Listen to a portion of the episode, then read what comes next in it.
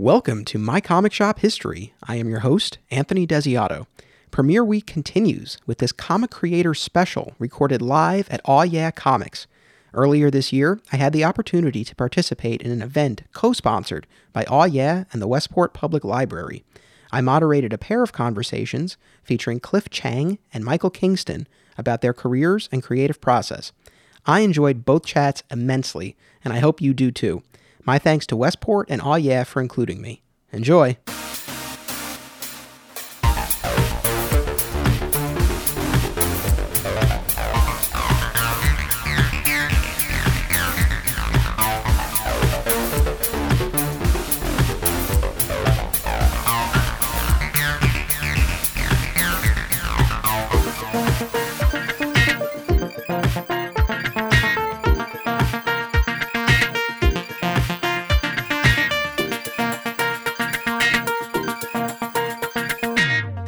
Our first creator began his comic book career as an assistant editor before transitioning to a freelance artist. Uh, today, you've seen his work in the pages of Green Arrow, Black Canary, Wonder Woman, and a lot more. Currently, he is the artist and co creator of the Image Comic series Paper Girls. He's here today to talk about his creative process and his career. Uh, once again, let's give a warm welcome to Cliff Chiang.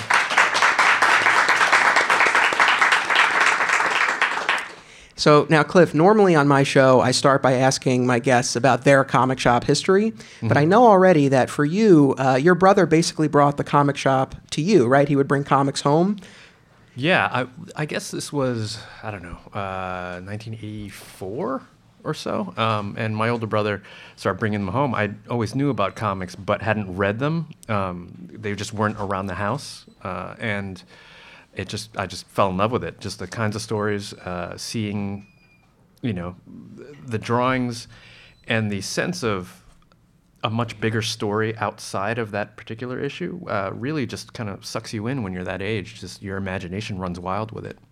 Now, did he actively seek to introduce you to comics, or was it more that he left them laying around and you uh, grabbed them? No, he was getting into them too at the same time. So it really was a journey for all of us, um, you know, to just get into it and, and discover this new world. And, you know, this was before really the um, uh, there were a lot of specialty stores.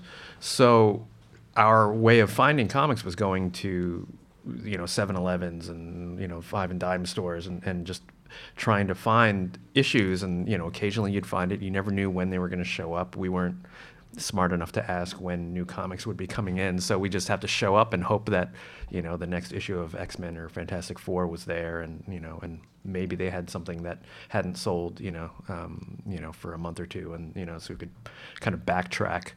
Um, so yeah, I remember very clearly.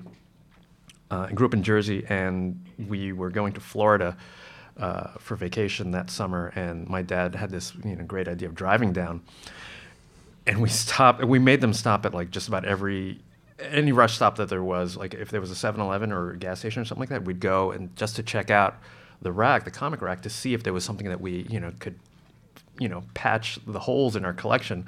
Um, and it wasn't even really a collection; it was just trying to figure out what the story was. so uh, you know, I'm I'm sure at that point my you know my parents were regretting that you know uh, the comics in the house.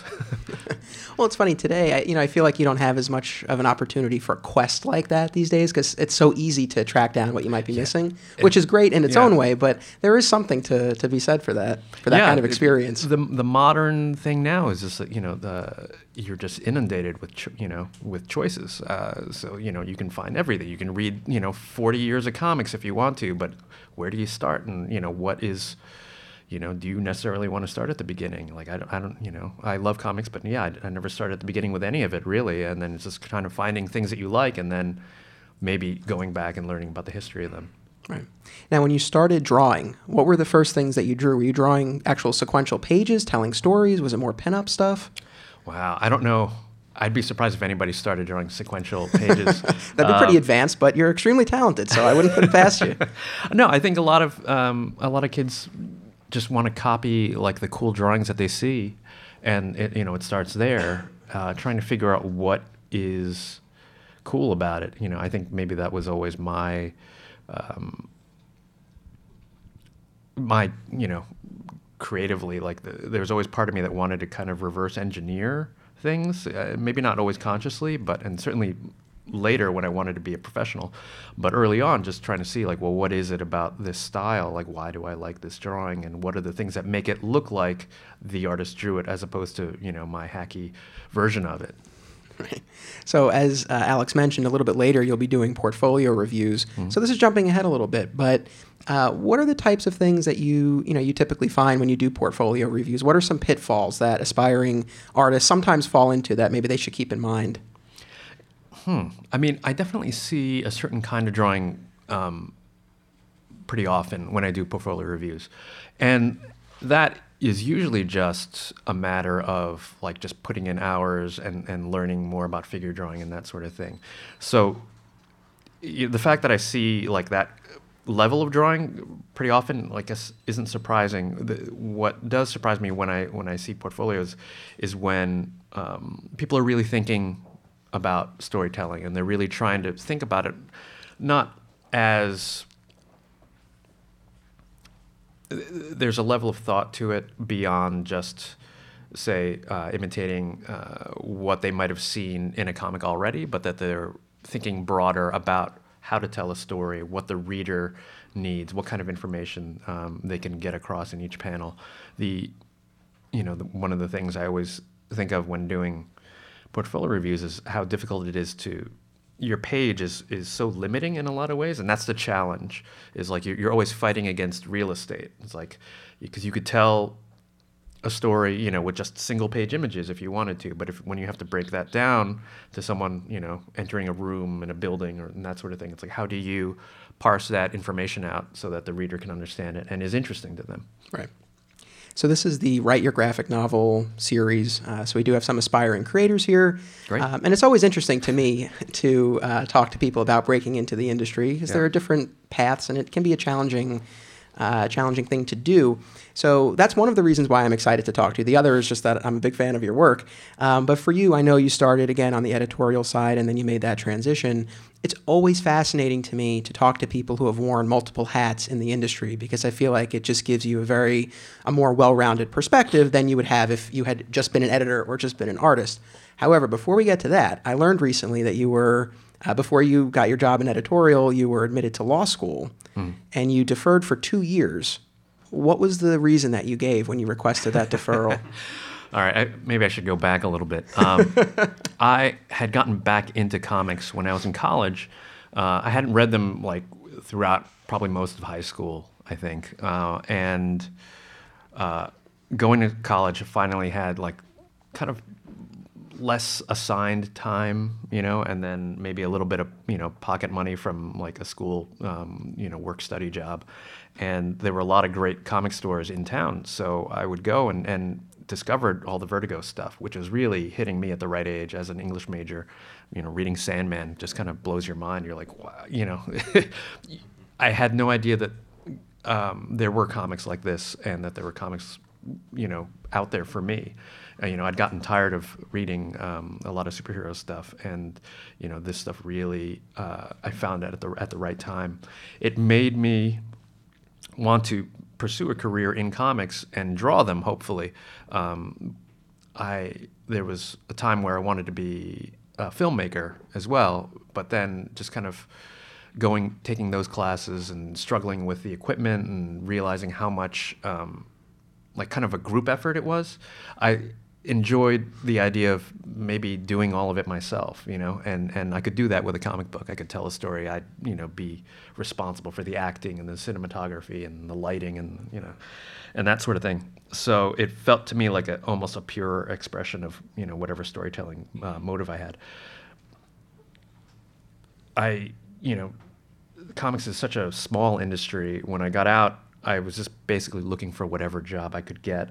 Um, knowing that um, you know it wasn't going to be easy. My backup plan was law school. So in, in like the last couple of years uh, of college, you know, I prepared for that. You know, taking the LSAT and and getting my uh, applications out, and it was really pretty half-hearted, but uh, a fallback plan, like nonetheless, and I needed it because I didn't know what would be waiting for me outside after I graduated.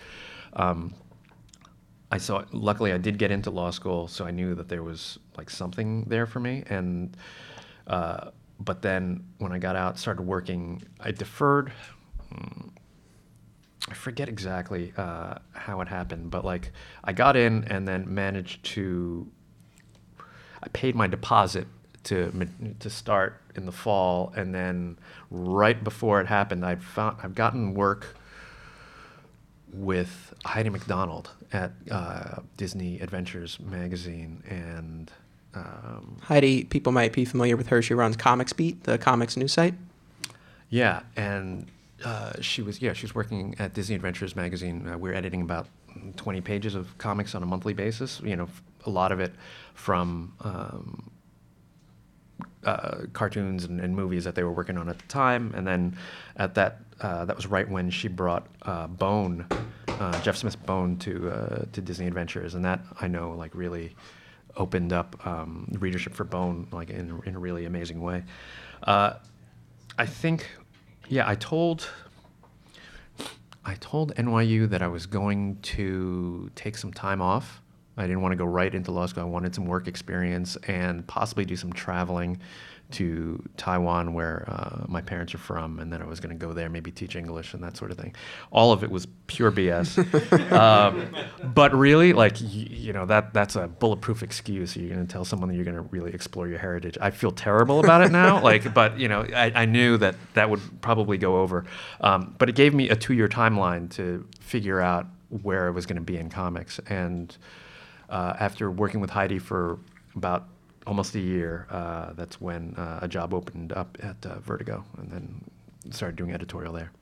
Well, I bring that up because I did go to law school and now I work in the admissions office of that law school. Okay. And the next time I get a deferral request, I am going to investigate it very thoroughly. Yeah, you got to poke around a little bit more. You just got to make sure. That's right.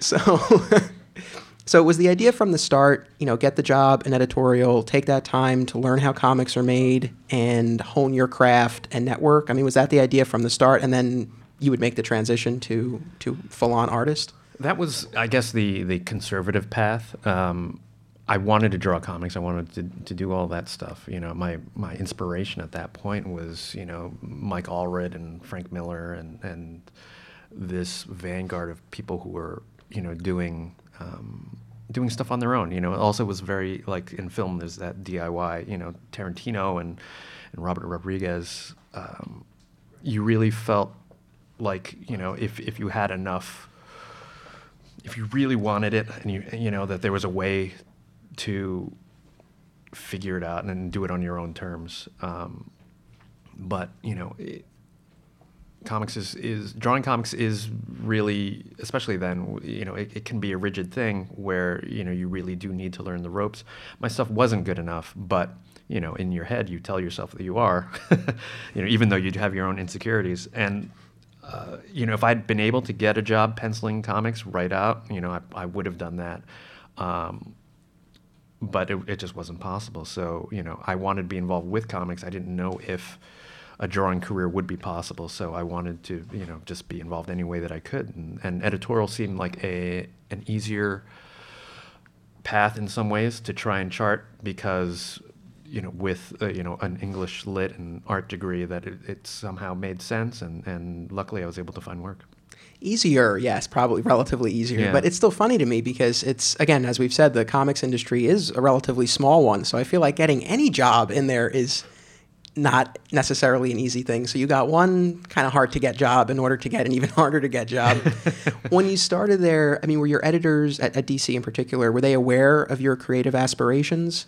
Yeah, I I did you know put some samples out there uh, early on, but knowing that you know no one really wants to see your bad samples, and no one wants to be no one you know you don't want to be walking down the hall and someone catching you and being like, "Oh, that guy," you know. So uh, I, I was pretty gentle about you know approaching people and and tried to always show my best work, and you know it.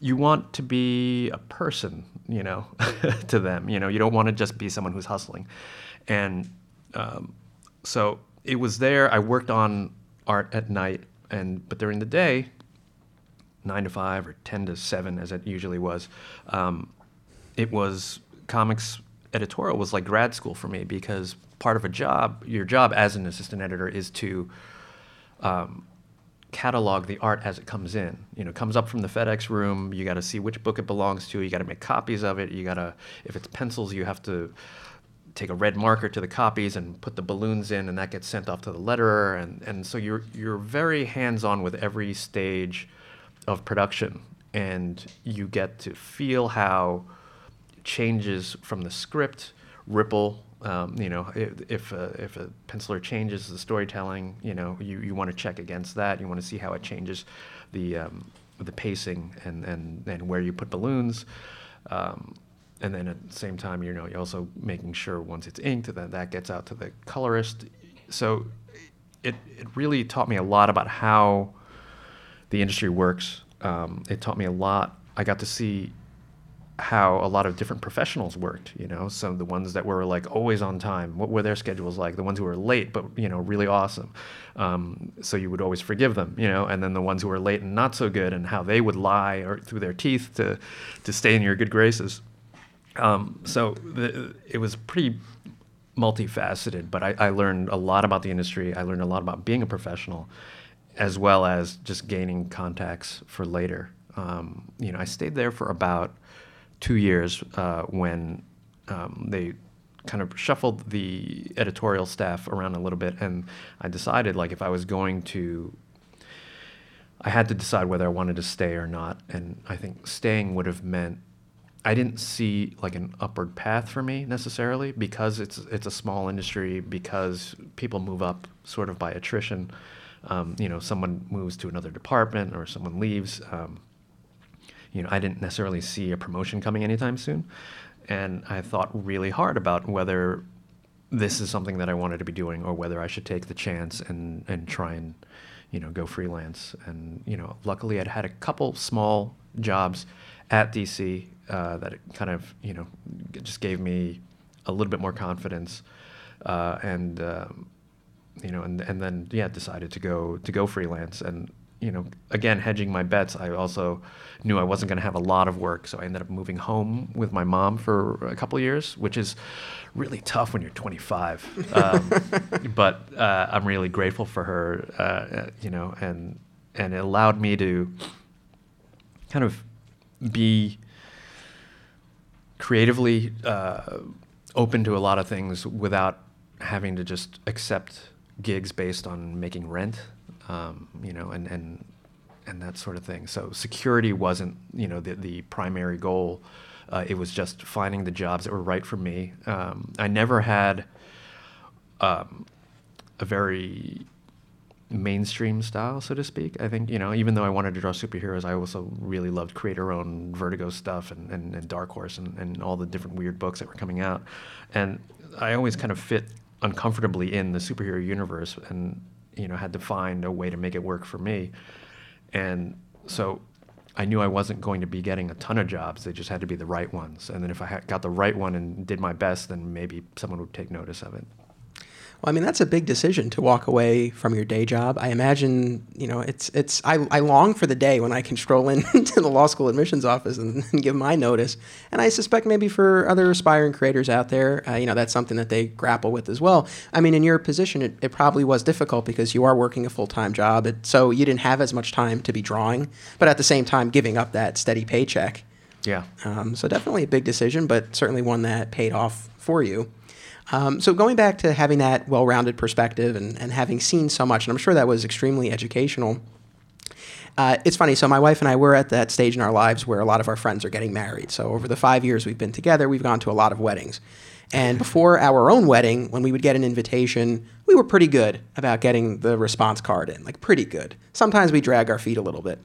But after our own wedding and waiting for people to send in their response cards, now like we're great. We get one, we get it out right away because we know what it's like to be in that position. Yeah. So, are there any specific things from your experience as an editor that you try to keep in mind when now that you're on the other side and you're dealing with editors? Any things to make their lives easier? Yeah, I mean, like I think that that is a big part of it. Um, you can always. Um, if you know the process, you know where you, you you are in the assembly line um, it's easier for you to anticipate what an editor might need, um, things that make their job easier. Um, the one thing everybody can do is really just communicate. Um, editors get very nervous when they call and they have to leave messages and, and they don't get a call back, you know. So, um, and yet at the same time, you know, you can send in pages and not hear from them right away, and you know, and then you're sitting there wondering about it. So, it goes both ways. But um, yeah, you have to be uh, just you just don't want them worrying about you. It's almost like they're they're like you're you know they're responsible for you like like they're a parent or something like that you just check in with them Right. and and that's the easiest thing to do and and if you're running late or if you're having problems with things like that's also there there might be things that they can do to help out um, you know but uh, I, I imagine people are also worried about you know maybe losing pages because you're behind and they just farm them out to somebody else. And you know and that's a that's a fear too. You kind of have to balance your um, your needs uh, but uh, but it's generally easier to just yeah make sure that nobody is stressed out. Right. So once you finally started getting regular gigs, and I remember one of your your earliest uh, runs, those Josie Mac backups and Detective Comics with Judd Winick, uh, the psychic detective in the in the Gotham City Police Department. Um, so how did you land those earliest gigs? And at that point, like now that you're really stepping up, was there more more excitement, more trepidation, a little bit of both? How did you feel at that point? That was that was a big deal for me. I mean, I had done a couple things here and there, but nothing was really very regular. A lot of it would be kind of one shots uh, that you know would be really fun and would have a nice long lead time as well. But then working on Josie Mac was great because it was really manageable. It was maybe eight pages a month, and it was like the shallow end of the pool, you know. you know, you had you had to get it done, but it was you had three, four weeks, you know, to do it, um, and you know, uh, it it taught me a lot about you know just making sure that you know you were dependable, and you know, if you were dependable, then people would come back to you for more work, uh, as well as just I had a lot of trust with my editors. Uh, Matt Idelson was editing that, and, and I knew him from being in the office. Uh, I'd helped out editorially uh, in their office after I left, kind of just going back as a freelance editor for like a week or two. Um, so we knew each other really well, and, and he trusted me. And you know, there was even points where I kind of edited the script slightly, um, you know, which was easy to do because I was drawing the book. I could just be like, well, let's you know move that line here, or let's approach this scene slightly differently. Um, but it, it was fun, and it, for me, you know, I do so much um, learning, like on the page, you know, like fake it till you make it kind of stuff, where it's like you just you just do it, you know, and then if it doesn't work out, then you, you'll do better next time, you know. But there's not necessarily a lot of time to do preparatory work and that sort of thing. So it was actually a good book for me to be on because so much of it was based in reality. It was Josie Mac, you know, working at the at the precinct. Um, you know, I could research what precincts look like, and you know, and, and a lot of real life stuff. And then occasionally Batman would show up. You know, so those moments would then be even cooler because you'd gotten so used to the the everyday nature of her job. So I'd like to turn to uh, some of the runs that you're probably most known for. Obviously, you would go on to work with Judd Winick again on Green Arrow, Black Canary.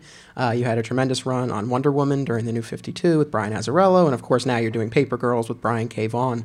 Uh, so I'm sure in each case, there you know the collaborations are slightly different. I mean, how have how have each of those been? What um, what made each of those distinct?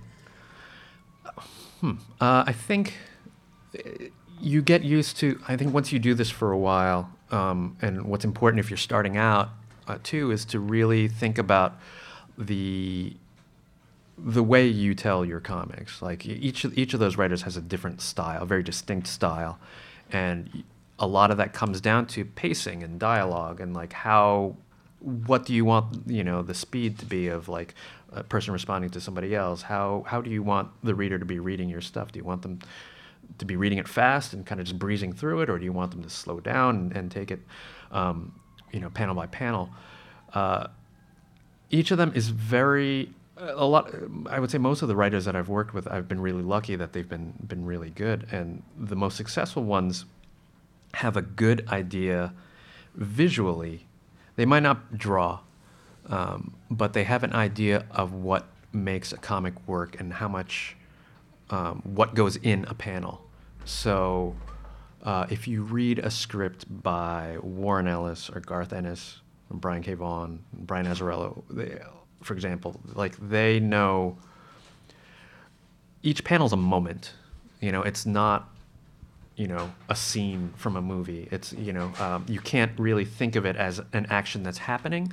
What you're you're doing is kind of just distilling um, the story down to one particular emotional moment. You know that that may or may not have dialogue, and then stringing those together in a way that makes it feel like it's happening.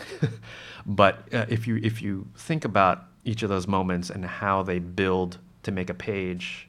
Um, that that's really helpful. Um, I, I, think you know that you can't. The, the worst scripts that I've had to do are the ones that don't take that into account, and they ask for a million different things in each in each panel, and there's no. You don't feel a progression from the, the, the first panel to the last. You know, there's no, there's no, like, driving engine you know there's no movement to it um, that that narratively brings you from from point A to point B in a case like that, how how would you handle that? How would you respond? Would you try to talk with the writer, with the editor, just see what you could do on when the art side?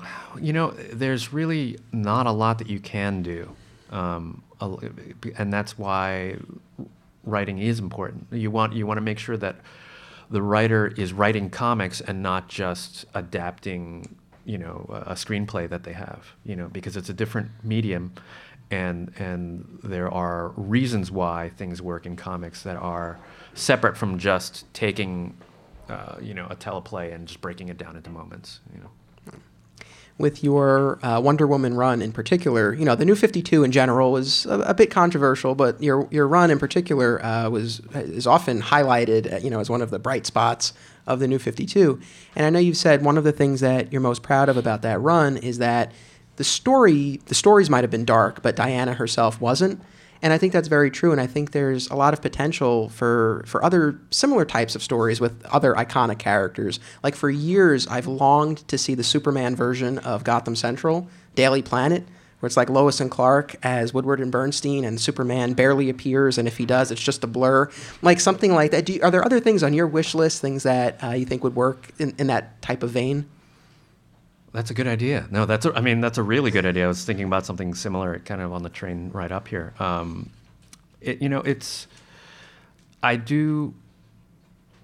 I think after working on Wonder Woman for for uh, you know three years, three four years, um, I think what I realize is that I don't necessarily enjoy the the everyday kind of punch up kind of comic. You know, like I I, I love what superheroes represent. I love the design. I love the mythology of it.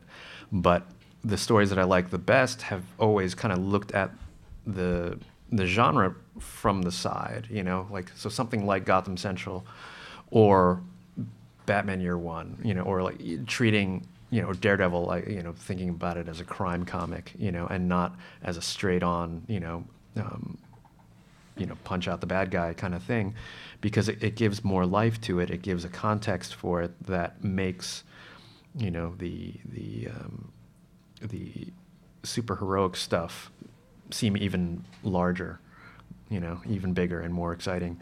So um, I think you know if there's yeah if there's any superhero stuff that I do it's going to have a perspective like that on it yeah. Yeah, I think there's a lot of versatility to these characters that isn't always necessarily tapped into, and, and it's there. Yeah, yeah. Uh, in terms of selecting projects, one thing I want to talk about is creator owned versus you know working for DC. But just generally speaking, in terms of taking on a project, you know, writers often can do multiple books per month, but typically an artist, you're working on one series at a time. I liken it somewhat to, you know, being a TV actor. You sign on for a TV show, you could be locked up for five years. So, mm. I mean, as you're selecting which projects you're going to commit to and spend a year or more on, I mean, well, you know, what are the factors that are going into that decision to take on something? It's it's tricky. I don't. I wouldn't say that I've you know figured it out in any way. Uh, I've been lucky uh, that I've enjoyed, you know, working with my collaborators so much. Uh, but you know, there's definitely a period where like you know you don't you you you have what's offered and you kind of have to weigh you know is this a real offer or is this just like a you know something that they need you to plug a hole in the schedule um, and and often you don't know, and, or, or you might not have the the freedom to make that choice either. You, you know, because you just need to, you know, you need to work. Um, I've found that the projects I've been happiest with are the ones that get me really excited, and because uh, occasionally I'll read a, a pitch, and there'll be, it'll sound really cool, but there's part of me that's a little scared of it like because of something that I, you know, it might be something that I haven't done before, but I need to figure out what that scared part is. Is it just because it's new to me, or is it because there's something kind of fundamentally like a, bad fit for the project? You know, so um, something like Paper Girls, I had, you know, I, there was something in, I had some butterflies around it because, you know, I hadn't really drawn kids. Um, and the idea of drawing a book that was centered around four 12 year old girls was like that was new to me but it was exciting and i knew that that was something that f- for whatever my unfamiliarity with it um, would be i could get past it and there was so much other stuff that was you know that i really loved about it too that it wasn't something you know that would, would stop me from doing it you know really um, and in a way was a challenge uh, because you know if I hadn't done that before, now was the time to do it. Um, you know, other times it's just like, well, maybe that's not the greatest idea, or there's there's something about the execution that is going to be, um, you know, or something about the project that would mean I wouldn't be able to do my best work. So the projects that I've I've had the most success with. Um, professionally creatively have been the ones that I've, I find myself the most um, attached to, like that I believe in them in a certain way, and, and that there's something in me that tells me I have to do them, you know, whether or not I'm scared. Right. Well, going back to the Wonder Woman run, you guys were on that book for a relatively long time. I mean, I feel like we don't see long runs so much anymore. I mean, obviously there are exceptions to that, but yeah. Uh, I don't feel like you see that as much. I mean, for you, do you do you like spending years on a book? Do you prefer more like get in and out and move on to the next thing? it depends. If something's working, you stick with it um, because you do need a certain amount of work. You you I you know I think it's great to have a larger body of work. Um, you know, and we were really lucky with Wonder Woman to have such a great team. You know, I was. Um, maybe the the artist that did the most issues on that. But you know, we, we also had Tony Akins and Goran Sudžuka and, and um, ACO um, on it. Um, among people that I can I can think of right now, um, and so it felt cohesive, you know, because we were all we all had the same goal of telling the best story that we could and keeping it all within you know our Wonder Woman universe. Um, so you know if you jump from project to project, you you know it's fun, but there's a lot of time that you spend kind of getting familiar with the world and, and figuring out what the project needs and the the familiarity that you feel when you're working on issue 12 you can't really beat that because creatively it means that you can try different things.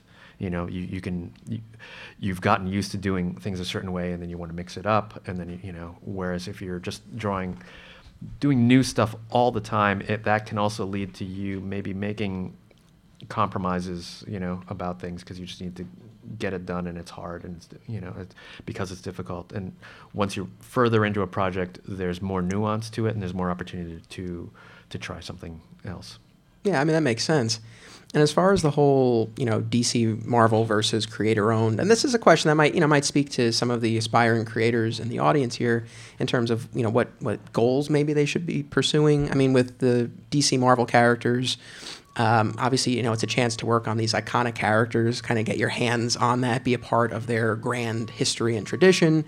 But again, you don't own the characters, and ultimately you are serving the needs of, of somebody else, a corporate entity, as opposed to something creator owned where you guys have that creative freedom and you own it. So if it gets adapted, all of a sudden it's it's just a whole world that's that's opened up to you. So and obviously you've done both. Is that something you recommend an aspiring creator like strive to have experiences with each? Yeah, you know, it's it's tough. I can only say that like for myself, you know, I really loved the superhero comics I read as a kid, and um, even though I haven't done a lot of them, I feel that I'm always asked, you know, if, if if there's one character you could draw, like who would it be? And earlier in my career, I I would have an answer for that. Now I don't. I, I because it's all about the story. I've drawn enough like kind of stories that I don't love, featuring characters that I do love, and so when when that happens, it really the honeymoon's over. you know, as far as um, the romance of superheroes. You know, it's sort of like, well, if you have to draw, say, like a, a really boring Batman script, you're like, well, then you realize then that it's it's really about the story, and and when you can, and your love of a character can only take you so far when you're when it's a job that takes, you know, ten hours at the drafting table a day. You know, like that really becomes a slog um, if you don't love the story that you're telling. Um, but you know, I also really, you know, loved uh, creator-owned books and the the freedom those creators had to to tell the stories that they wanted. So that was always a goal of mine, but it wasn't, you know, until Paper Girls that I was actually able to do a book like that because I was trying to figure out my way, you know, within DC, um, and and what you know my career would be. You know, uh, I don't know. You know, I think something like Paper, like Wonder Woman, afforded me the chance. Uh, the ability to take a chance on Paper Girls, you know. Although I mean that sounds ridiculous, taking a chance on a Brian Vaughan project, but um, but the, it gave me the freedom to to go and do something and and the desire to do something that was completely different from superheroes. Right. Yeah, that's something that I've been thinking about because I feel like oftentimes in terms of the life cycle of a creator's career what you often see is you know getting their foot in the door with something uh, you know maybe at a smaller indie publisher just to get their name out there build up a body of work catch the attention of somebody at dc or marvel get a superhero gig build up their following and then be able to go and do something creator owned mm-hmm. right i mean is that fair to say in, in at least well, some cases yeah i mean uh, in yeah in that's definitely a big part of it i think when you're doing as far as advice goes if you're go, if you're working for a publisher you want to make sure that the work you're doing uh, is that it's a two-way street. You know that it's something that that they're asking for, but it's also something that creatively fulfills you. You know that that it that it addresses something, and that you are getting something out of it other than just a paycheck. You know, so if you can figure out a way, you know, to put as mu- to put as much of yourself into anything as you can, and this way you always feel invested in it. Um, and then you know, so it's not this kind of soulless work. Um, you know, even with with Wonder Woman, you know, what was great was that they really left us alone. You know, uh, Brian and I would just be talking a lot about like you know the kinds of story that we wanted, stories that we wanted to do in in the book, and you know, we he was able to negotiate fairly early on that you know there wouldn't be crossovers with anything. Like it just didn't make any sense for the story that we were telling for it to suddenly be, you know, to have um, you know Superman show up. Um, so uh, it gave us a lot of freedom, and it it felt like, you know, for the time that we were doing it, it felt like you know we, like it was our character, you know, it was our take at the very least. Yeah, and those are often the runs of mine as a reader that are that are favorites of mine, where you feel like the creators do have that freedom and, and have that ownership, even if it's for you know however long it is, but uh, they can really put their stamp on it. Yeah. Uh, I want to shift and get into Paper Girls. Who here reads Paper Girls? Yeah, we got a lot of Paper Girls fans. Excellent. Uh, it, it's terrific. For anyone who's not familiar with it, uh, it focuses on four preteen girls, paper girls, uh, the morning after Halloween in 1988, suburban Ohio. They're delivering papers. Weird stuff starts happening. It's, it's really terrific. It's funny to me, though, because I've seen numerous instances where it is likened to Stranger Things. And and I'm curious from your perspective and Brian's as well, not that you need to speak for him, but I'm just, I wonder, you know, on the one hand, I suppose it's a good thing you have an easy point of reference for people, but at the same time, is there ever any frustration with your work being described and even defined in terms of something else? Because there are similarities, but they're, they're their own stories. Yeah, you know, it's, uh, it's a funny thing. It is really handy um, shorthand for describing the book, and and there is uh, maybe in terms of overall feel, uh, you know, a similarity there, uh, but. Um, yeah, I think it, you know when when you make the comparison, it, it does end up. Uh, it's probably only true really for the first volume, and then after that, um, the story changes pretty drastically. So, uh, I mean, I'm I'm grateful for the comparison because you know it, it, they're comparing it to something that that people really love, as opposed to something that they hate.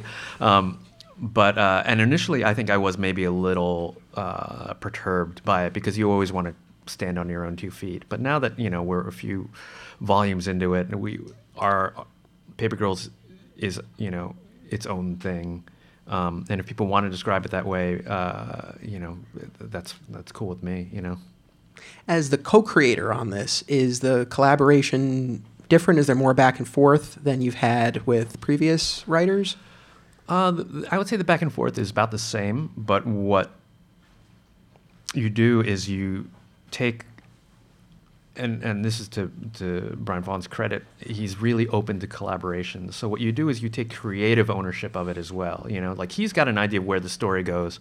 He's kind of got things mapped out in his head that he hasn't told me about yet. Um, but I also, you know, will make suggestions to him that show up in later issues. And then when there's a scene and he asks for for one thing, I can you know, it's up if I if I'm not feeling it, it's up to me to say like, well, what speaks to me? What do I think is cool? And not it's these aren't marching orders. You know, these are this is this is a point of departure. Um, if you think there's something better to do, you know, then then draw that. You know, is, is something that he has in almost every script. Is like, you know, uh, this is how I saw it, but if you if you can think of it something cooler, then then go do it. And that kind of forces you to to think outside the box a little bit more, to say, you know, well, I'm also a storyteller, so what do I want to do here? What do I feel is right for this comic moment? Right.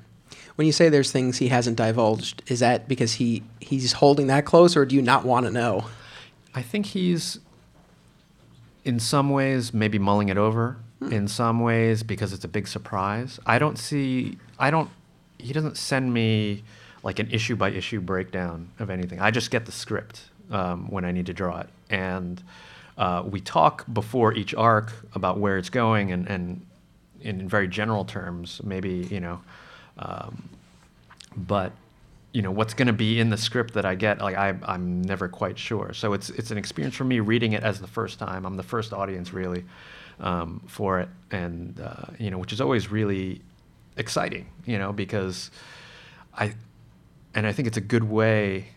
I wasn't used to that, but I think it is a good way to keep your artist engaged. Um, you know, but luckily, yeah, it's like I have a lot of trust in him, so you know it works out. You know, there are other circumstances where I might want to be more involved with the plotting and, and that sort of thing, um, but that's a different creative relationship. And and uh, but this has worked out really well. It's like for me with an editorial background, like learning to back off in that way. Um, has been uh, at first, you know, it, it was not difficult, but like it was a change of pace for me. And now that I'm, you know, that, it that we work this way, you know, over you know 20 issues, it's it's it's pretty much second nature. And you know, you just this trust, and you're just telling each other, you know, here's what I've done. I've put my best work into it. Now, now it's yours. Now you take it. You know, it's really passing a baton on to the next creator you know. Mm-hmm. So he'll give it to me, and then I give it to, you know, to Matt Wilson and and and Jared Fletcher, you know, the colorist and, and the, the letterer. So like everyone's doing their best because there's a lot of trust involved and, and a lot of and that trust is is there because the, everybody knows or you know they can see that you're you're you know bringing your A game to it. I suspect this is something you probably wouldn't be able to reveal, but has there been any interest in adapting uh, Paper Girls for film or TV? And just generally speaking, is that something you you would welcome? Yeah, there there, there was uh, there has been a lot of interest. the The thing is, especially when the book first came out, there was a lot of interest, and I, I you know I said to Brian, I'm not sure even we know what this book is yet like do we want to sell this property to someone who doesn't know at all you know um, where the story is going and what it most importantly what it's about like tonally thematically you know? Like those things are more revealed as the story goes on. It's not just the high concept you know because yeah you could take the story in a bunch of different directions after that first volume but now that we're you know we're deeper into it it's it's hard to um, you know it's it's sort of like say something like Scott Pilgrim, you know, where it's like, or you know other other series that I've seen where you know like they're they have to write an ending for the story before you've ended it yourself, and and I think that's really difficult, and and you don't want to creatively be put in that position. And I think anyone who does want to option it, they should know what the entire story is Right. and what what they're buying necessary. You know, so Mm-hmm. Essentially. So as our time here starts to wind down, there are a couple other things that I, I want to get to, and I want to make sure we have time for at least a couple uh, audience questions. Uh, just in terms of your process, um, can you describe what your studio space is like? Are you um, is it all digital? Are you still doing uh, you know drawing by hand? Uh, not by hand, but uh, physically. Um, what's what's the process like?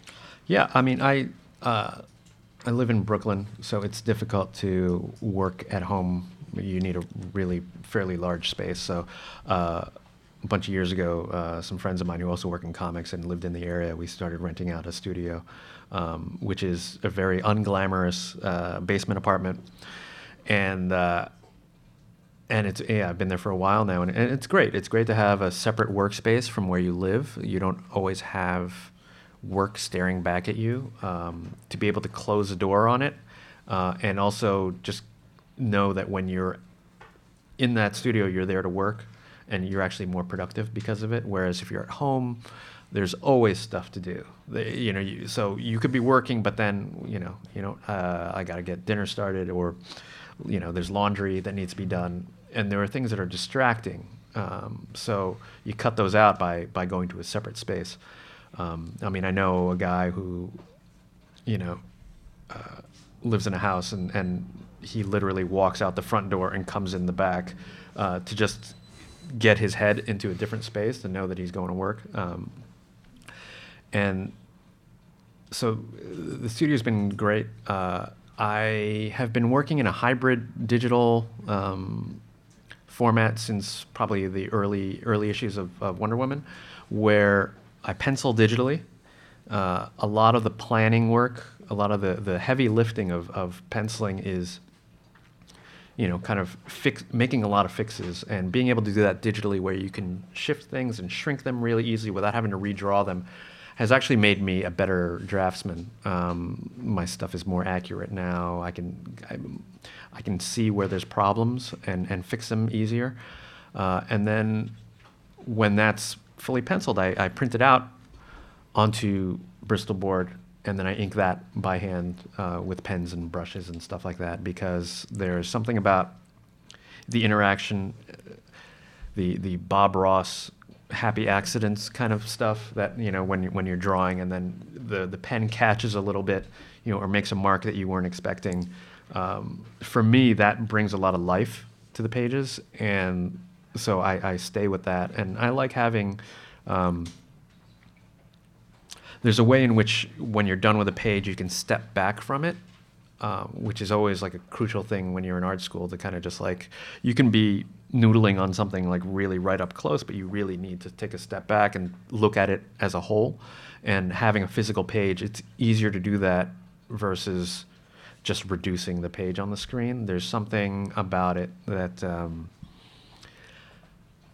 i think helps you um, kind of just judge the page, uh, you know, on its own and and um, and see if it works. And then if there, anything needs to be changed, you can do that. And often, you know, if I need to fix things, I'll do those digitally. But if if um, you know if it's minor, I can always just go in with whiteout, you know, Right. which is like I use as much whiteout as I use ink. I think. Um, So my my last question is actually a question from uh, your biggest fan at Acme Comics in Greensboro, North Carolina, Justin. He wants to know what is the thing you hope your readers will notice about your art? As in, I'm proud of this, or I took a chance on this visually, but will anyone notice? That's yeah. Um, in a way, what I'm proudest about my work is something that I think is in a lot of ways invisible. Um, I don't specifically with Paper Girls. Um, we want to be as accessible as possible, but I don't think that means simple. Um, what I really strive to do with Brian is create something that really um, is immersive, you know, so that you start reading the book and nothing takes you out of it. You know, hopefully, like he, you know his dialogue is so smooth. eh, There's never a bump there, you know. So for me, it's making sure the same thing with the drawing, where nothing takes you out of the moment. And what can take you out of the moment is when the storytelling gets choppy, when you haven't visually explained something and it just shows up. You know, when anything that uh, maybe even subconsciously you you know bumps in your head as you're reading it, because we just want the book to be easy to read, um, so that anybody could pick it up if there's if it's their first book. They're not um, challenged by a really static grid where they're not sure whether to go up or down or left or right. You know, uh, that kind of thing. Just really make it uh, very clear, um, but not boring. And you know, I think that's something that um, doesn't necessarily draw a lot of attention to itself because it's just about like making it a smooth, easy ride. It's been a pleasure speaking with you. Thank you so much. Cliff Thank Chiang. you. Thank you.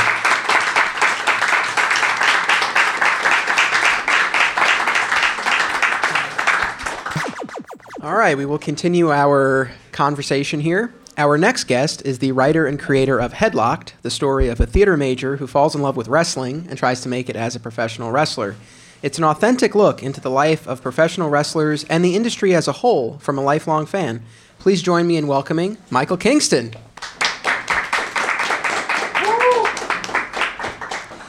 So, full disclosure, when Alex told me you were going to be part of this event, I, I wasn't entirely familiar with you and your work. That's And- understandable. No. I am not entirely familiar with myself either. But honestly, I've I've really never followed wrestling in any way. But as I was learning about you and your book and reading your book, I was just so struck and inspired by your passion and the passion of the character. I mean, it, it's just right there on the page. Uh, so I'm really excited to be able to talk to you. So I came across a number of interviews that you've given. You've recounted your origin story about growing up as a wrestling fan and a comic book fan, and finding that the wrestling comics that out that were out there weren't what you were looking for. What were they missing?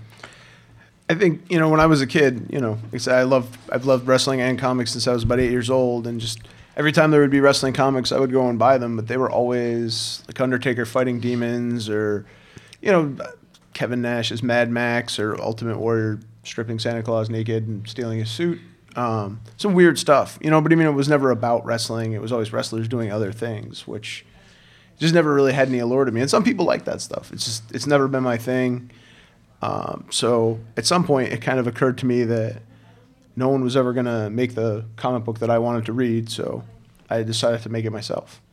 Right. So this is the Write Your Graphic Novel conference. So you know, once you made that decision, I'm gonna I'm gonna make my own comic. I mean, wh- where did you start? Were there any, you know, had you written anything before? Were there resources that you utilized? Any kind of training? How did you how did you tackle that? Um, I mean, I made a lot of mistakes. I don't have any formal writing training. I have a biochemistry degree. I manage a warehouse full time, like as a regular job. So I just, you know, I guess I've always considered myself a storyteller. I come from a family of storytellers and bullshitters and whatever. Um, so I, uh, I just started from the beginning, I guess. Um, it's tough because there's no real beaten path. So the first thing I did was what made sense to me. Not you know being a lifelong fan of comics, but not really understanding the industry. I made a uh, like a pitch packet. Like this is what it's about, and uh, this is where you can sell it. Like I mean, the whole plan has always been in my head. You know, you would sell it to wrestling fans, and uh, so I took it to every comic book publisher around, and they were. Uh, well, first they were like, well, "Where's your art?" And I'm like, "Well, I'm a writer. Why would I need art?" And they're like, "Well, you got to have art." like get an artist. I'm like, but you're a comic book company and I'm some dude.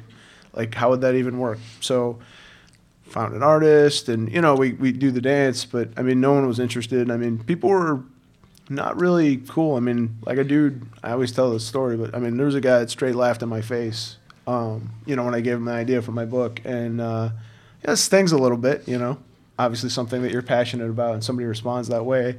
And it's it's off the beaten path. I get it. You know what I mean? Like at the time nobody was really doing straight drama and comics and you know it's all superheroes and stuff even as, as ridiculous and over the top as wrestling is is apparently it wasn't you know what they wanted so but i just i've always you know i've been a part of both fan bases and anytime i would go to wrestling shows there'd be people with comic book shirts and anytime i would go to comic book shows there'd be people with wrestling shirts so i knew it was there i just had to do it. Yeah, I mean the the crossover appeal. I mean, it makes sense, right? Because in both instances, you have larger than life characters, colorful costumes, good versus evil. So it makes sense. But it's funny. I, we were talking about this when you first got here. You know, growing up, I always felt a bit of a stigma as a comic book fan. I mean, my my parents, teachers, like people weren't exactly receptive to comic books. But I feel like you've had even an, even a harder road as a wrestling fan and a wrestling fan and a comic book fan. Yeah, no. When I was in, I mean, when I was growing up, I was a double nerd. I mean, it was tough, but you know, I mean, both of those things are a lot more accepted now than they were. But you know, you just, you like what you like and you do what you like, and you don't necessarily. I don't know. I guess I've never really worried too much about what people think of me. So I don't know. Maybe that's for better or worse when it comes to my fashion sense, but. Well, you know, on that note, and going back to the rejection that you faced, I mean, I'm a huge Rocky fan, and I see elements of that, you know, in your work, underdog story. And there's a great quote from Rocky Balboa that, you know, it doesn't matter how it looks to anyone else. All that matters is how it looks to you. And clearly you've had that passion and you've been able to realize it with, with the comics and everything that you've built. So, you know, I mean, after receiving re- those rejections from traditional publishers and deciding to go your own way, really from a from a production standpoint, I mean, how, what were the next steps that you took? Was finding an artist the step two? Yeah, so I, I had found an artist. Um, I had partnered up with some guys. Uh, it's called Visionary Comics Studio, and it was just a bunch of guys that were looking to break into comics. And uh, I partnered up with them. And, you know, at the time they had a message board, and it was just people looking for artists, artists looking for writers. And I found an artist. His name was Randy Valiente, and he uh, he was down to to work on it. He wasn't really a wrestling fan, so it makes collaboration kind of difficult. You know, it's a lot of YouTube clips and whatnot. Um, you know, as far as our first book goes, but uh, you know, we we made it work, and from there, like I, I met, you know, I met a letter on that message board, and we were able to put the book together.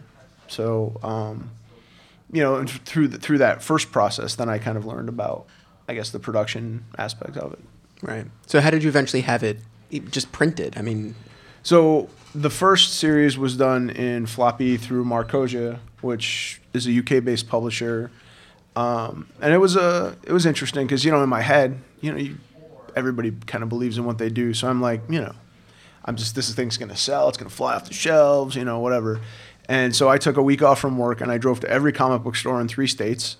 Um, I went through Comic Shop Locator and put all the zip codes in. I wrote all the stores down and I figured out like a MapQuest uh, route to go from store to store to store. Like I spent one day in, in Manhattan and I started at the tip and walked 100 blocks.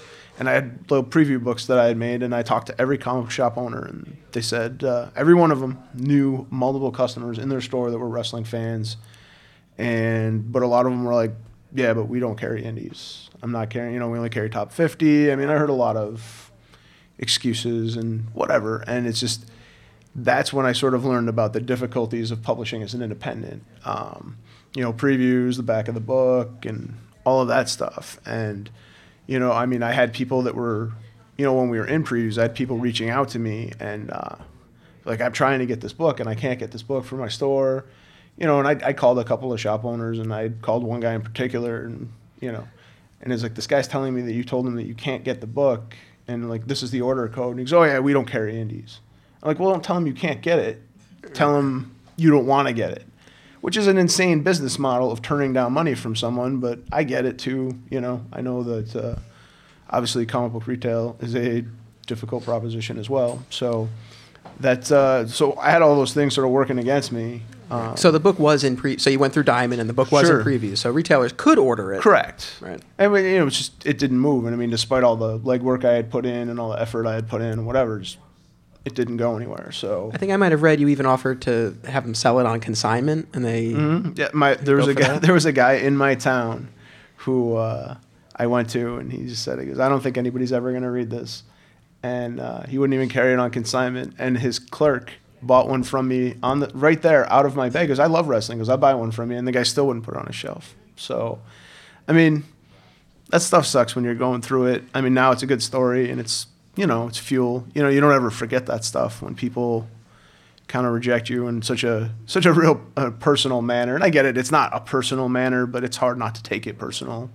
either. I mean, there wasn't personal animosity on their part.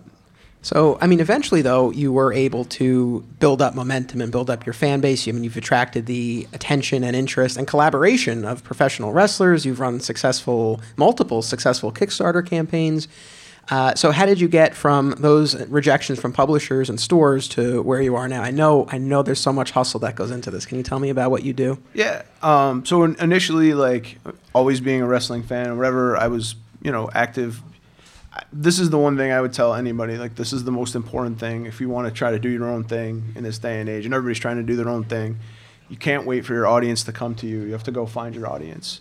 So I sold my book out of backpacks, out of my backpack at wrestling shows. You know, I put on a message board like, "This is where I'm sitting. If you want to come buy a book, you know, this is where I'm at." Um, I sold books that way to build an audience. I would set up, you know, I would set up at some wrestling shows. I would set up at, uh, I would set up at comic cons and stuff, and then. Uh, you know, it really kind of turned for me was, uh, you know, a lot of wrestlers would buy my, they'd be at comic book shows as fans and they would buy my book from me and then reach out to tell me how much they liked it.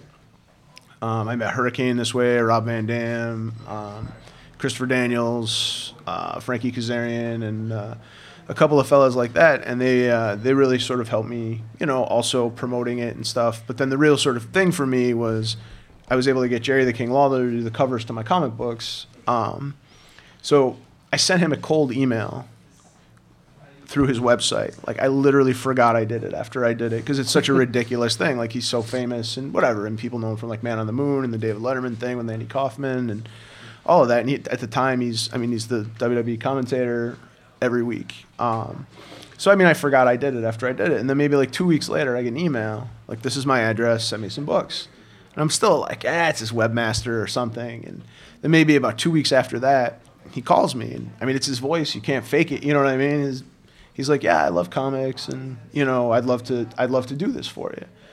And so, as it turns out, Jerry had got into wrestling through art as a drawing. Uh, he used to draw wrestlers and send them into the Memphis television station. And one day they put him on air, and then they hired him as like a, uh, almost like a courtroom reporter, where he would draw the the the events that happened on the non-televised shows, and then they would show them.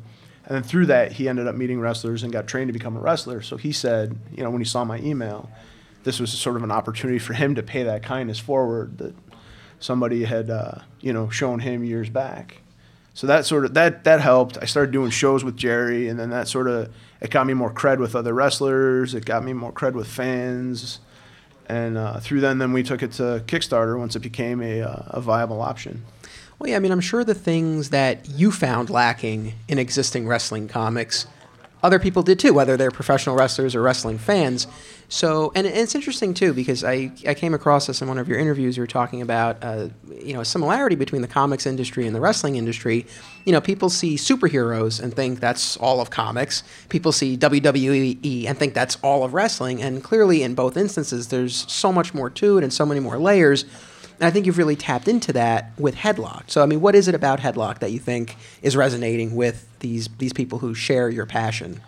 I mean, I think everybody, to a certain extent, when you enjoy something, you kind of like the see behind the curtain. Um, yep. We do a little of that. It's also, like I said, it's a it's a coming of age story. Um, it's sort of an underdog story, and I think people always have a you know a soft spot for that. And a lot of it, like you know, the physical part of it isn't necessarily things that I've gone through, but the emotional part of it is definitely the same thing that I've gone through.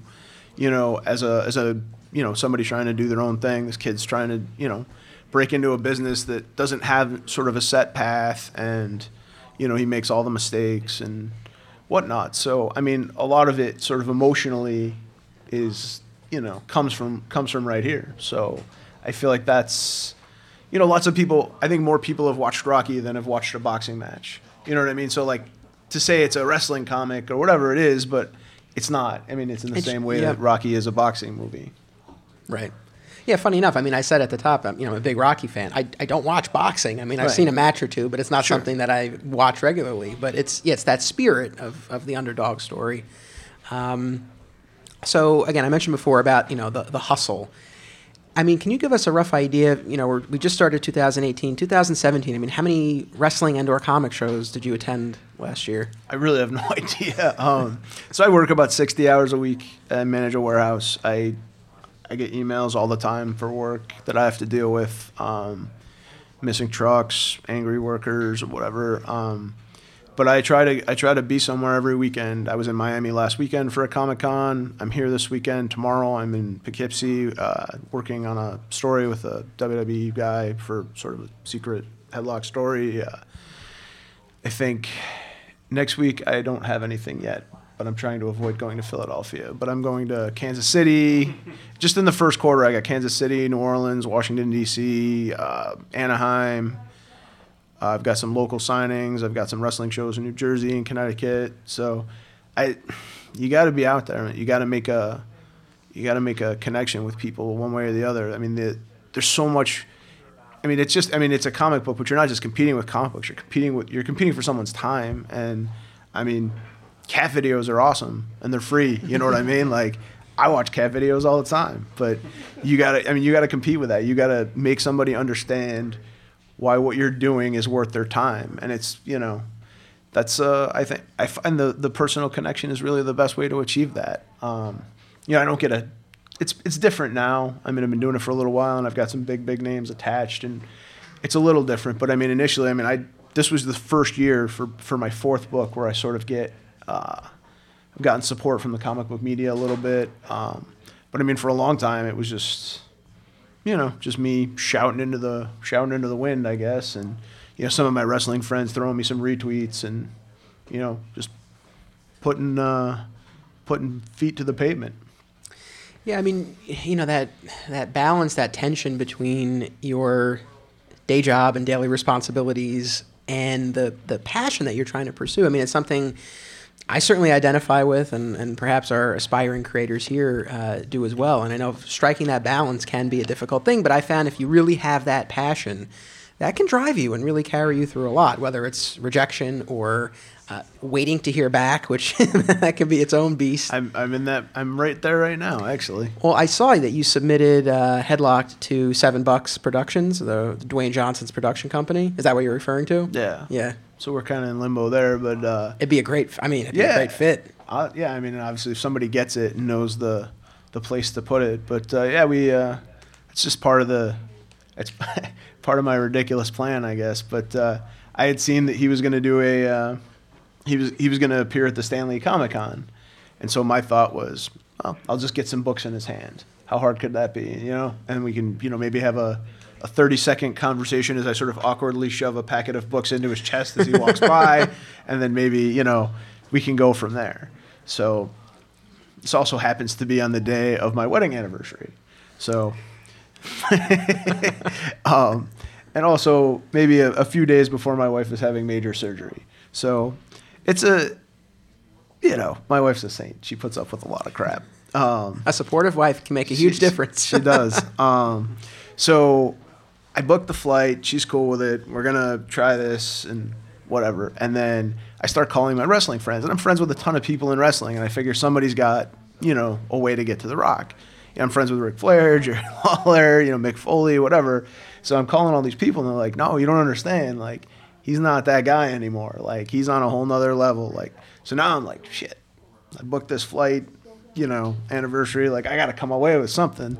And obviously, The Rock's got a very, he's very aggressive on social media and has a, a very specific brand. So I basically wrote a small thing about, uh, you know, started from the bottom, now we're here kind of thing. And put it on Twitter, and a lot of my wrestling friends retweeted it. And eventually, it made it across his, uh, across his, his viewpoint or whatever. And he, he, uh, his team contacted me and allowed me to submit him some some stuff. And I guess the now I, I was going to do a uh, you know just hand him some books, and now I have to make a formal pitch to a, a major production company. So that's a very different animal as well.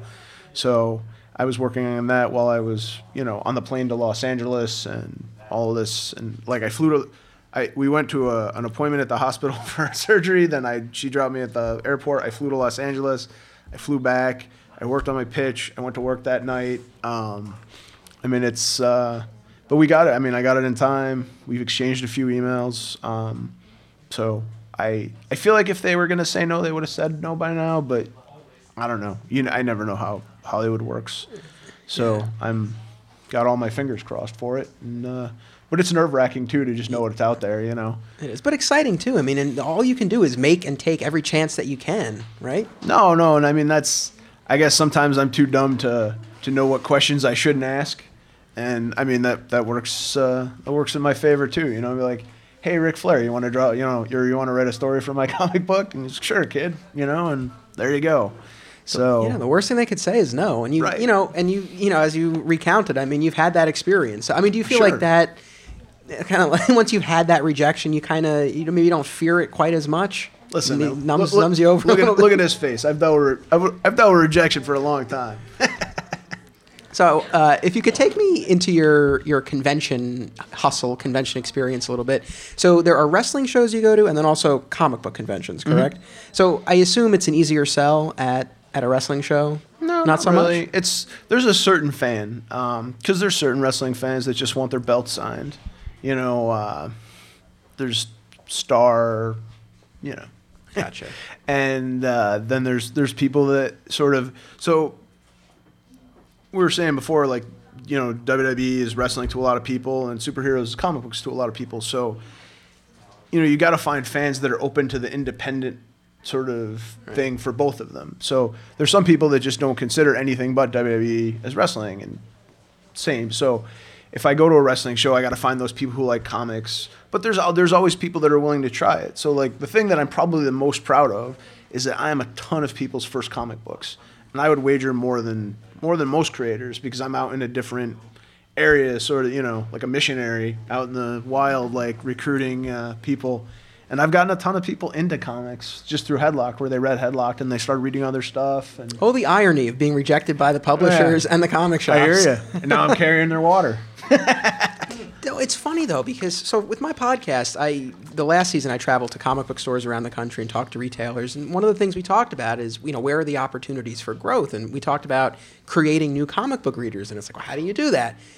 That, that you, I mean, you've been doing that. Well, I think one of the things that's tricky is like if you if you discover if you read Walking Dead or you see it on TV and you want to read the comics, like if you come to a comic book store, a lot of times you're either going to find it with other image books or books that begin with a W. Like comic books is one of the few forms of media that isn't sh- sorted by genre. So I think you know, like if you dig Walking Dead, maybe like like Arcana books or or Avatar, I mean, or whatever. You know what I mean? Like other horror books, and that's a that's a thing. It's tricky. You know what I mean? Like that's a lot of work, and it's different from week to week based on what what's put out there. So I do think sometimes that makes it hard for people to. Uh, to, to necessarily find what they're looking for. And I also think that a lot of times people that are fans of both of these things aren't necessarily the most like I don't like to ask for things at stores and it drives my wife nuts. But you know, like if I want to buy a video game, like I'll go to GameStop because I can take it off the thing and go to the counter, but I'm not going to go to Walmart because I'm not asking somebody to open that case. Hmm. Like I just don't care. You know what I mean? And there's people that are like that, you know? So I mean, I feel like, you know, the easier the easier you can make it for people, the you know, the more more uh, you'll see from a return, I guess. Right, but right. it's tricky, you know. You got that one shot to get somebody that's coming out on a curiosity thing. You got to hook them on something. Well, so in terms of hooking people at the shows in particular, so what goes into like what sort of display? I mean, you have a display set up here. I mean, is that more or less what you? I mean, maybe a smaller version of what you have at at your shows. I recently just upgraded my display for New York Comic Con. I have like these nine foot banners now, Wow. and uh, they're pretty they're pretty jacked up. Like I feel like uh, I like them a lot. Um, it's a pain carrying them around, but um, they're also nine feet tall. So like some places, you know, some wrestling shows aren't even in places with nine foot ceilings. Um, but uh, yeah, I, I take what I need, I guess. If there's you know 100 fans or 200 fans, maybe it's a smaller display. If it's you know comic cons and stuff, I try to I try to bring something bigger. I usually have wrestlers that come with me.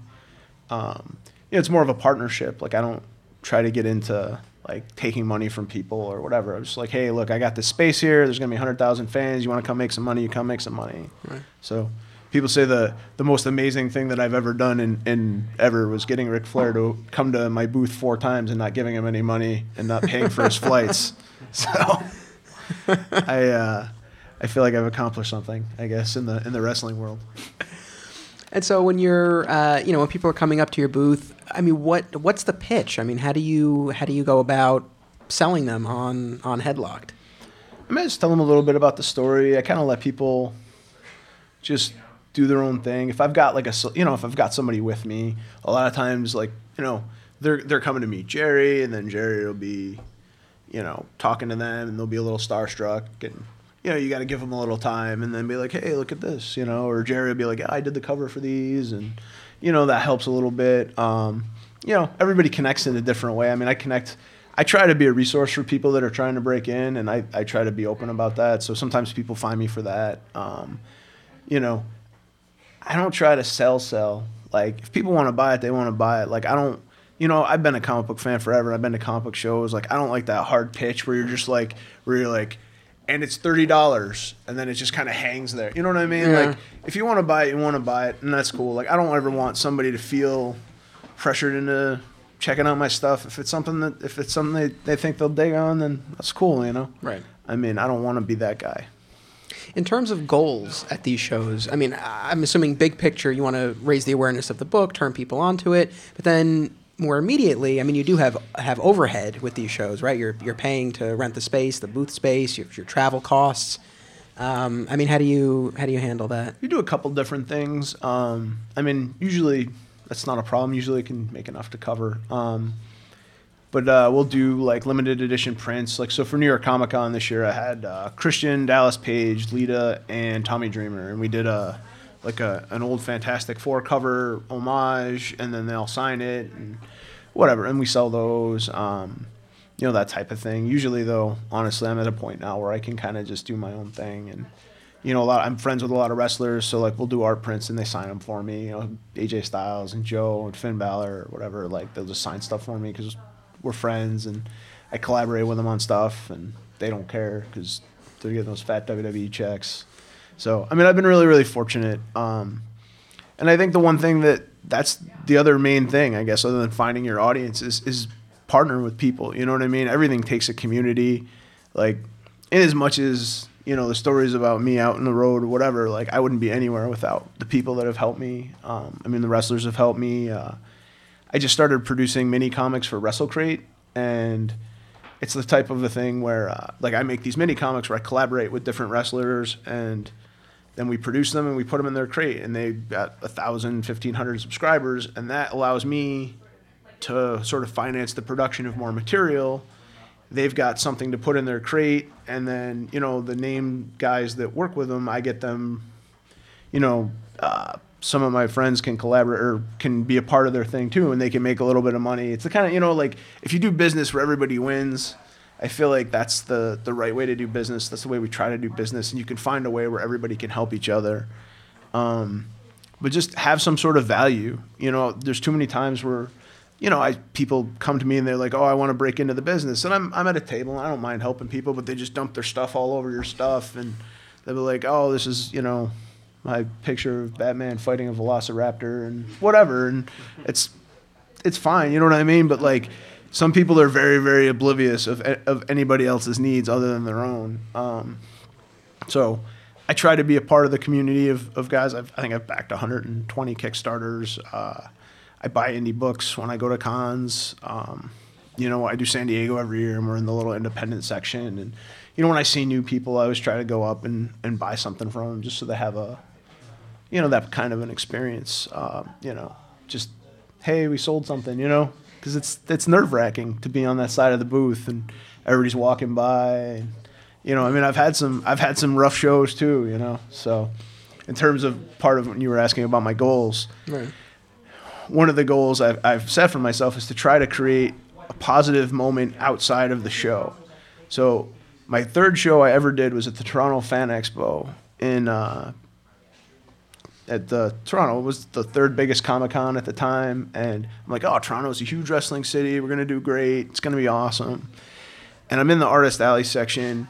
And on this side of the artist alley, there are satanic priests because they have a horror section. And then on this side of the horror, on the horror section, there is a uh, a carnival, like a freak show carnival, and there's like a very aggressive dude who's like trying to get people to come in. So about you know an hour into the show, everybody kind of figures out they just walk all the way around. So we got no traffic. We're not really selling much. And then I get sick at dinner that night, and I left my bag with my cash box at the restaurant. It got broken into. I had all my cash taken, and then as I was leaving, I had a long box on a on a hand cart, and I was going up an escalator, and the box collapsed, and all my books went down the a packed escalator full of people. Like it was, it was my third show. Like I was ready to be done. Like it was tough. I mean, that, I Um, would imagine that's a hard one to get. it was it was a, it was a, it was and it wasn't a cheap show to do um so that was a real that was a real disheartening day so i sort of made a pact to to make sure that i create some sort of a positive memory whether it's visiting something in a city that i'm in or uh you know for anybody that's ever followed my instagram i eat a lot of food um so i try to find like a good jacked up food place or something that's really good to uh to sort of tie it tie it around. So if the you know if the if the event doesn't go bad, you know at least I get some. At least I get some. Uh, you know I can raise my blood sugar level a little bit. At these conventions, specifically the comic book ones, I mean, what do you find are the biggest preconceptions and misconceptions that you have to combat with respect to either wrestling generally or or headlock specifically? Hmm. I think people always think like.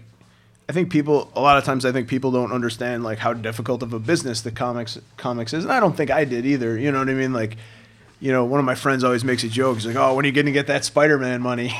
and I really don't think that that's a thing that exists. You know, and I think it's different if you're in like WWE. I think, but I mean, I don't think anybody's getting like super super rich either way. You know what I mean? Like, I think it's I think you do it out of love. You do it out of passion. Um, you know, I know, I, I know all kinds of people that I feel like like they want to get into it to be famous or to be rich or whatever. And that's the wrong reason to. It's it sounds whatever. It sounds trite, but it's the wrong reason to do anything. I mean, when I've worked, you know, my usual convention weekend, like I work Sunday through Thursday. I leave work at four in the morning on a Thursday. I drive directly to the airport. I fly to a show. I take a taxi to the show and set up. Do the first day on no sleep. Then I do the other two days. I fly home and then I land and then I go to work. You know, I come home quick, shower, go to work. I mean, you gotta you gotta love what you're you gotta love what you're doing. You gotta have some sort of passion to sustain that. Um, otherwise, it just becomes an unbearable slog. Yeah. And I would imagine, again, attracting the the interest of professional wrestlers, developing your fan base helps fuel that passion, right? When you see that what you're doing is resonating with people. Yeah, it's ridiculous. I mean, I've had some really cool stuff happen for you know for a guy that manages a warehouse in upstate New York and writes an independent comic that a lot of people haven't heard of. I mean, I got invited to WrestleMania two years ago as a as a guest of 2K Sports. I sat in a luxury box, like that was pretty cool. Um, you know, I've been to Hollywood parties and stuff and hung out with famous people and I don't know. It's all that stuff's pretty neat. You know, it's a nice little side perk of having famous friends, I guess. But you know, it's I've had a lot of a lot of really cool stuff happen. If it all ended tomorrow, like it's it's been a good ride, you know. I'm sure those famous friends, it helped a lot with the crowdfunding, right? Because I had my Right. own recent crowdfunding experience and it was successful, but well, it was a beast. And I would imagine having people in your corner like that who can who can get the word out must must be a huge help. Well, so what we do is the books I sell at shows, at conventions, or whatever. They're five chapters of Headlocked.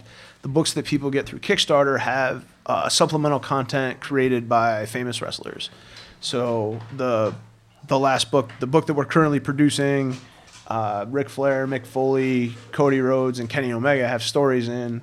You know, and that's sort of we try to reward the people who help us the way we need it the most. So the Kickstarter books are super, super jacked up. They're like 40 extra pages, and it's all really cool content. Um, Ed McGuinness is doing a pinup for it. Uh, Andy Belanger, uh, who else? Uh, Rafael Albuquerque, Robbi Rodriguez. Like it's a it's a real murderers row because I mean everybody. It's so many people love wrestling and they want to just you know they want to be a part of it. So it's been really really cool. Right. You know, in recent years, we've seen things like the movie The Wrestler and even more recently Glow on Netflix. I mean, when you see things like that being successful, resonating with people, do you, I mean, how do you feel? Is there a sense of vindication? Like, yeah, there is an audience for this and, and people want this? Yeah, absolutely. And I mean, it's nice. I think the one thing that the internet has done for everyone, I think, has made your your sort of secret geek thing cool. And you sort of realize now that everybody likes that stuff. And you're like, oh man, you know, I just learned Terry Crews was an artist. You know what I mean? Like, and a good one. You know what I mean? Like everybody's got their little weird thing, and I don't know. Like I think it's made it more socially acceptable now for people to to, to get their old geek flags out, and I think that's allowed for the explosion of these types of things and these types of shows where, you know, for years, like I would go to, I would go to San Diego and I Hollywood people would come by and they look at your stuff and be like, oh, this is really cool, you know.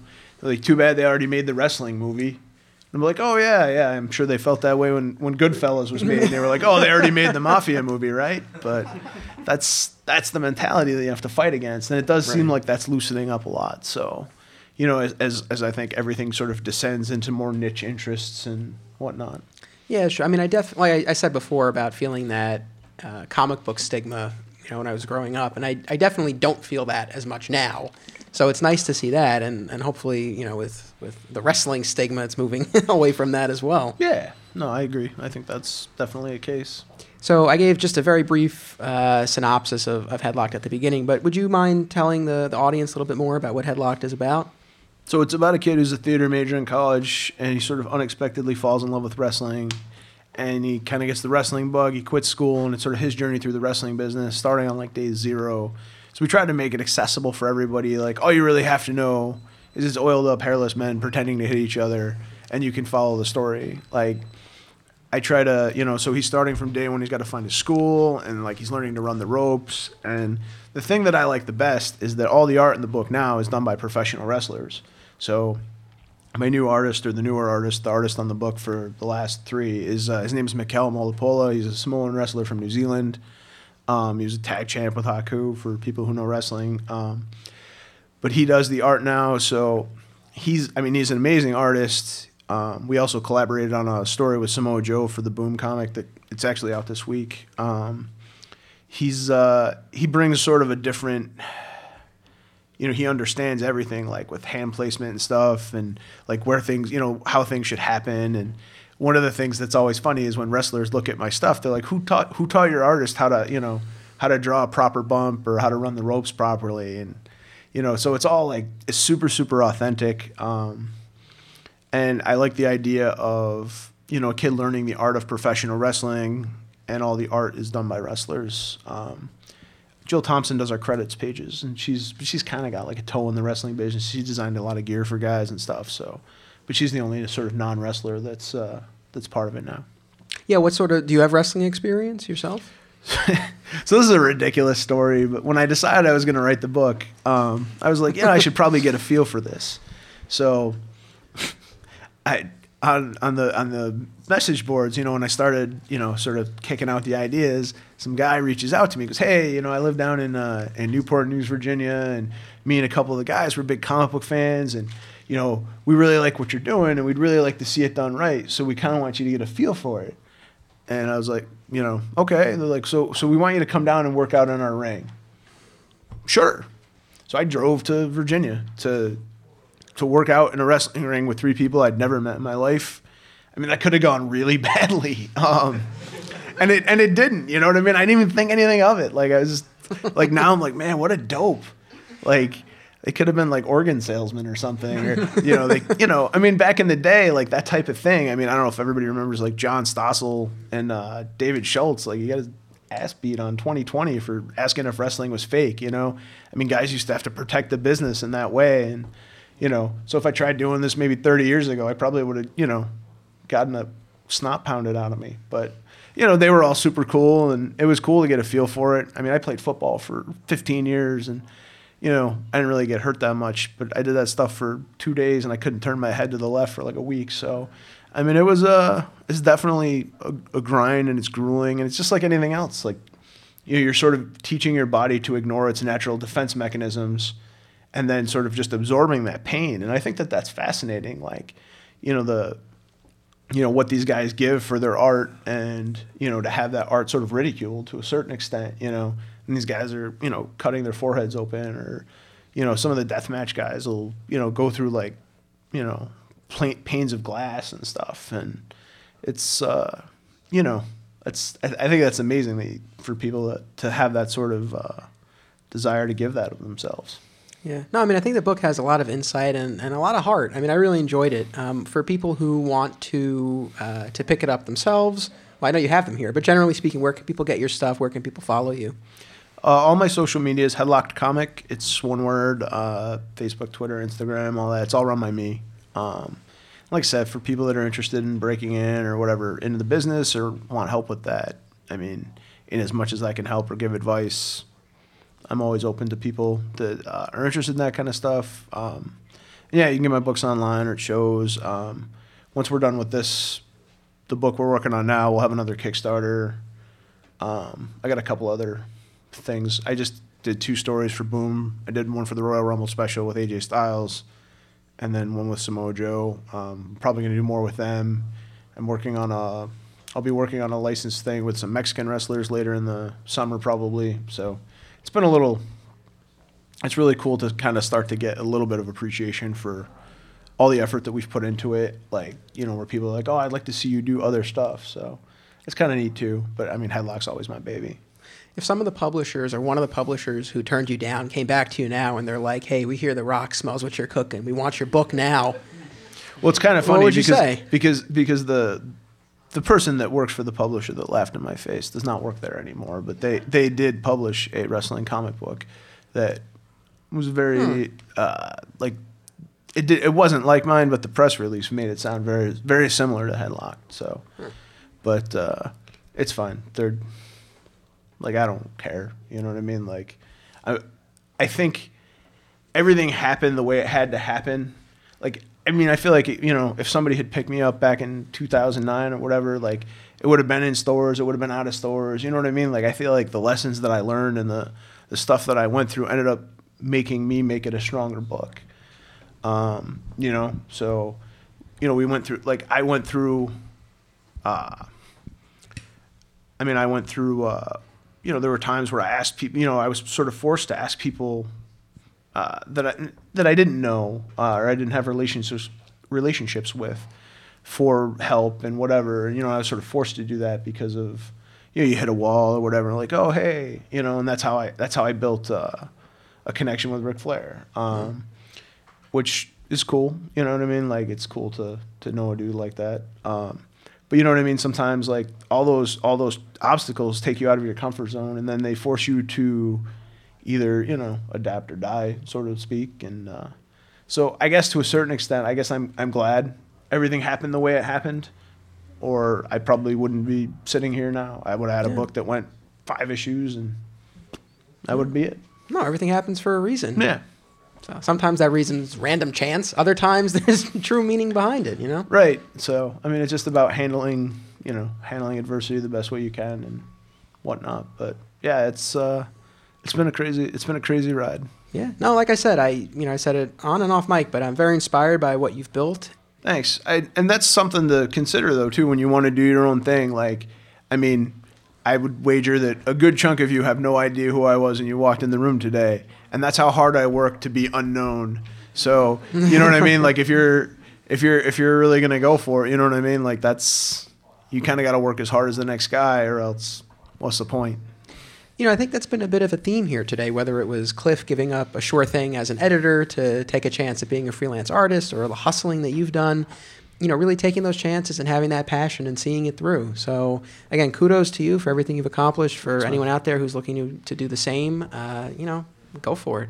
Uh, it's really been my pleasure to moderate these conversations. If you want to hear me talk to more people, uh, my comic shop history is available on iTunes. And uh, thank you to Michael and, uh, and Alex and Mark and Franco. Thank you all.